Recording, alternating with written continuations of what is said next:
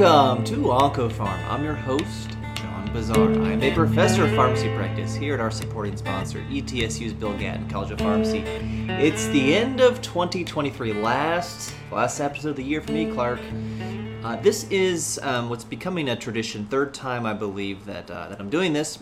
Go through all the new drugs approved this year, sort of in a fun way, and ask at this this holiday season: Are we going to keep this drug, regift it, or return it, as you might do after opening presents? Um, we've talked about all these drugs in some depth after their approval. This is meant to be kind of a fun review. You know, the, I think one of the one of the ways to to kind of use this podcast for your professional development is you know we're these are short weekly episodes hopefully it's a part of your your continual professional development uh, program you know it's really hard to to uh, i don't know to, to it's hard to learn sometimes and so i hope that, that in listening to this throughout the year um, you know you, you become familiar with some things and, and when you really need to know this information for patient care purposes it's a little bit easier to to uh, to dig deep and to find this sort of stuff so we're not going to hit everything Obviously, we've talked about these in, in some depth before, um, but we're kind of going to go through these. It's meant to be fun. It's in the year. It's, it's kind of lighten things up. So um, let's go back to January 27th. We had the FDA approval of Pirtobrutinib, which is a Bruton's tyrosine kinase inhibitor. Um, it is a non-covalent Bruton's tyrosine kinase inhibitor, which makes it a first generation first in generation, so a second generation BTK inhibitor, and it has activity uh, in patients who have already received Bruton's tyrosine kinase inhibitors and have that uh, C480 or have C481 mutations.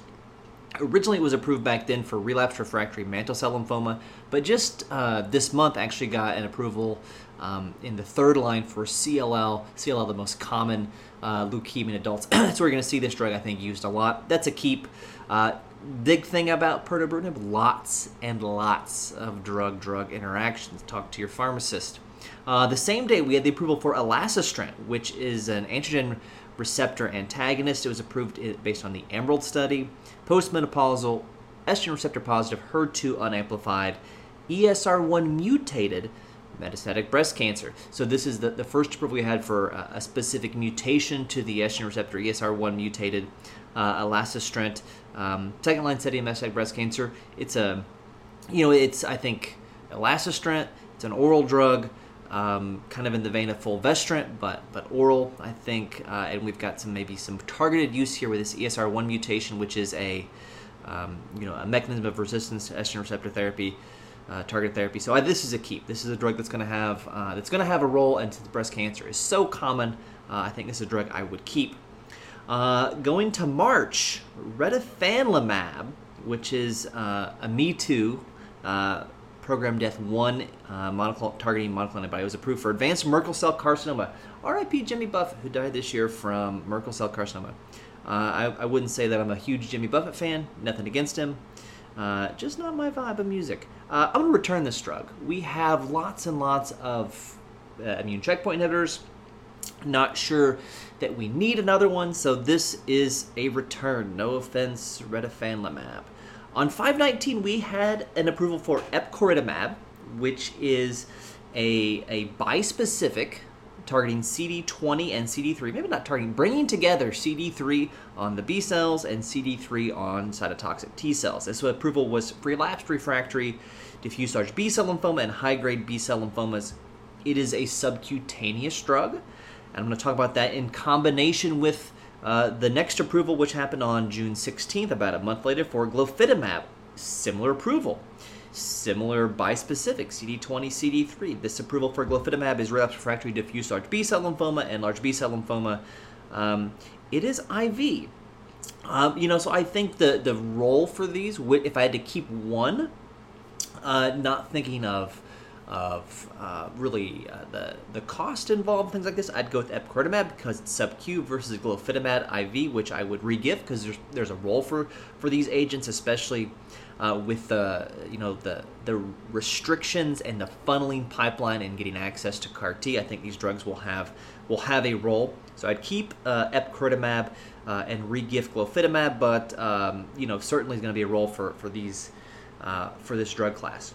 620 we had the approval for quizartinib. This is a FLT3 inhibitor that was approved for newly diagnosed AML patients who have a FLT3 ITD, only the internal tandem duplication, not the ITD um, and the TKD mutation, which midostaurin is approved for. Uh, quizartinib is approved in a very similar study design to the study that got uh, midostaurin approved. Uh, we don't know that it's better than midostaurin, but what we do know is it is more toxic than midostaurin. It has the most boxed warnings I've ever seen, I think, for uh, cardiovascular uh, disease. Uh, it has a REMS program. There's a box warning for cardiovascular death, for torsades, for QT, prong, pro, QT prolongation. It has, quote, a level of QT prolongation that uh, does not predict the risk of arrhythmia, or the risk of arrhythmia is not clear based on the degree of QT prolongation. And that is because, as we talked about, it inhibits the slow delayed rectifier potassium channel. All other drugs, according to the PI that we know about, that prolong the QT interval do so by blocking the rapid delayed rectifier potassium channel. Um, don't see a, a, an overwhelming role in therapy because of midostaurin. Uh, and a lot of toxicity, I would return this drug and just keep midostaurin. Uh, maybe if Quizartinib folks want to do a head-to-head study against midostaurin, I would love to uh, to uh, to go back to the store and and buy this. All right, on uh, August 9th, we had the approval for uh, talquetamab, which is for monoclonal antibody for relapsed refractory. It's a bispecific for relapsed refractory multiple myeloma after four lines of therapy, including a proteasome inhibitor, an IMiD, and a CD38 targeting monoclonal antibody. This is a GPR C5D CD3 bispecific. So GPR C5D is a, a transmembrane protein. It's a target. We have a CAR T product for myeloma targeting this. Um, this is the first bispecific. Going to be easier to use than CAR T, uh, so I would keep this, or at least more more opportunity to use this than CAR T. So I would keep talquetamab. Uh, the same day, we had approval for elrantamab. Uh, similar approval, relapsed refractory myeloma after four lines of therapy. Uh, same as what we just saw for talquetamab. It is a BCMA CD3 bispecific. Uh, it's a it's a it's a me too. We already have teclistamab's approval last year, which was also a CD3 BCMA bispecific. Teclistamab people have more experience with. I would I would regift elrantamab to someone who can't get teclistamab. Uh, on uh, October 27th, toripalimab was approved for nasopharyngeal uh, carcinoma. This is a, a type of head and neck cancer that is, I think, almost required to have Epstein-Barr virus uh, infection as a as an inciting factor. Um, it is uh, almost entirely present in Asia. In fact, the approval for this study uh, was 100% Asian population. Um, nasopharyngeal carcinoma is, is rare in the U.S. It's a very aggressive disease. This is a PD-1 inhibitor. Um, uh, and uh, kudos for doing a, a, dedicated study in nasopharyngeal carcinoma, but not something that I think has a role here, uh, at least not uh, not widespread. So I would regift this to a part uh, to folks who would need this for this uh, for nasopharyngeal carcinoma.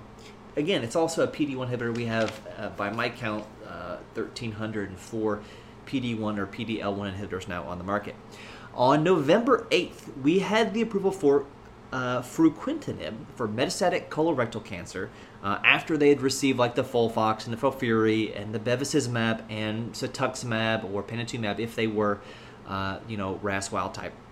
This improved overall survival versus tri-tip, uh, tipiracil trifluridine, uh, or regorafenib. So it had a pretty good control arm now, unfortunately, at the time that this publication came out, we already had a new standard of care for this deep into metastatic colon cancer therapy, which had been tri-tip tipiracil, trifluridine, and bevacizumab.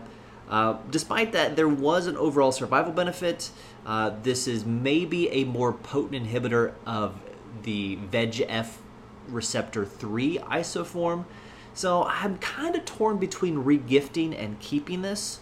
Um, I think probably what I would do is is check the return policy on this drug and see how late I can hang on to it until I'd have to uh, to return it or, or regift it. Um, so I'm going to keep it. You know what? I'm going to keep it. Let's you know let's keep it. All right. Uh, a week later, on November 15th, we had the approval for uh, repotrectinib for advanced metastatic uh, ROS1 non-small cell lung cancer. Uh, this has, uh, you know, you kind of give half dose for two weeks and then go to full dose. Uh, has approval in the first line setting and at, in the second line setting after patients had had disease progression on a ROS1 inhibitor.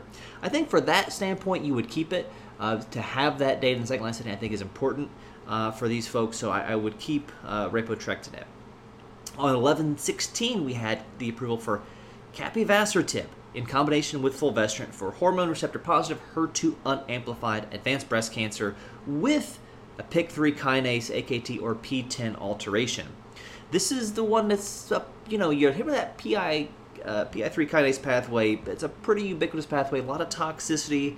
The dosing here is 400 milligrams BID, uh, four days, three off. So it's the modern corporate work schedule drug dosing regimen. Um, you know, I'm leery this pathway. Another one that I'm probably going to keep, but I'm going to find out where I'm going to make sure I get a gift receipt in case I do want to return this. In case we, you know, it's not uncommon for newly approved drugs for like new scary toxicities to, to crop up after that gets used in a wider population. So something that I'm, I'm cautiously keeping, I would say. On 1127, we had approval for nirogacestat for desmoid tumors, which is not technically a cancer. This is a gamma secretase inhibitor. It's a first in-class approval. That's interesting to me, and because of that novel mechanism of action, I would keep this. Potentially some role in some other cancers as well uh, down the line.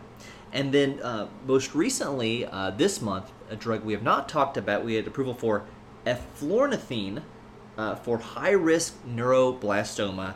Uh, it's a drug that's taken for two years, kind of almost an adjuvant setting to prevent uh, recurrence. It's an ornithine decarboxylase inhibitor, and that enzyme is the is the first and also the rate limiting step in the production of polyamines, and, and also responsible for the production of MYCN. And, and essentially, what this does is helps to induce senescence in some of these neuroblastoma. Uh, like stem cells, and senescence is kind of like sleeping and prevents these cancer cells uh, from growing uh, and, and, it reverses the metabolic state that helps you know these neuroblastoma cancer cells thrive. Um, it has a lot of potential, and if you look at PubMed for efflor, eflornithine or ornithine decarboxylase inhibitors, you see a lot of information about chemoprotection, a lot of study in, in folks with precancerous conditions like uh, adenopolyposis uh, colorectal disease or APC.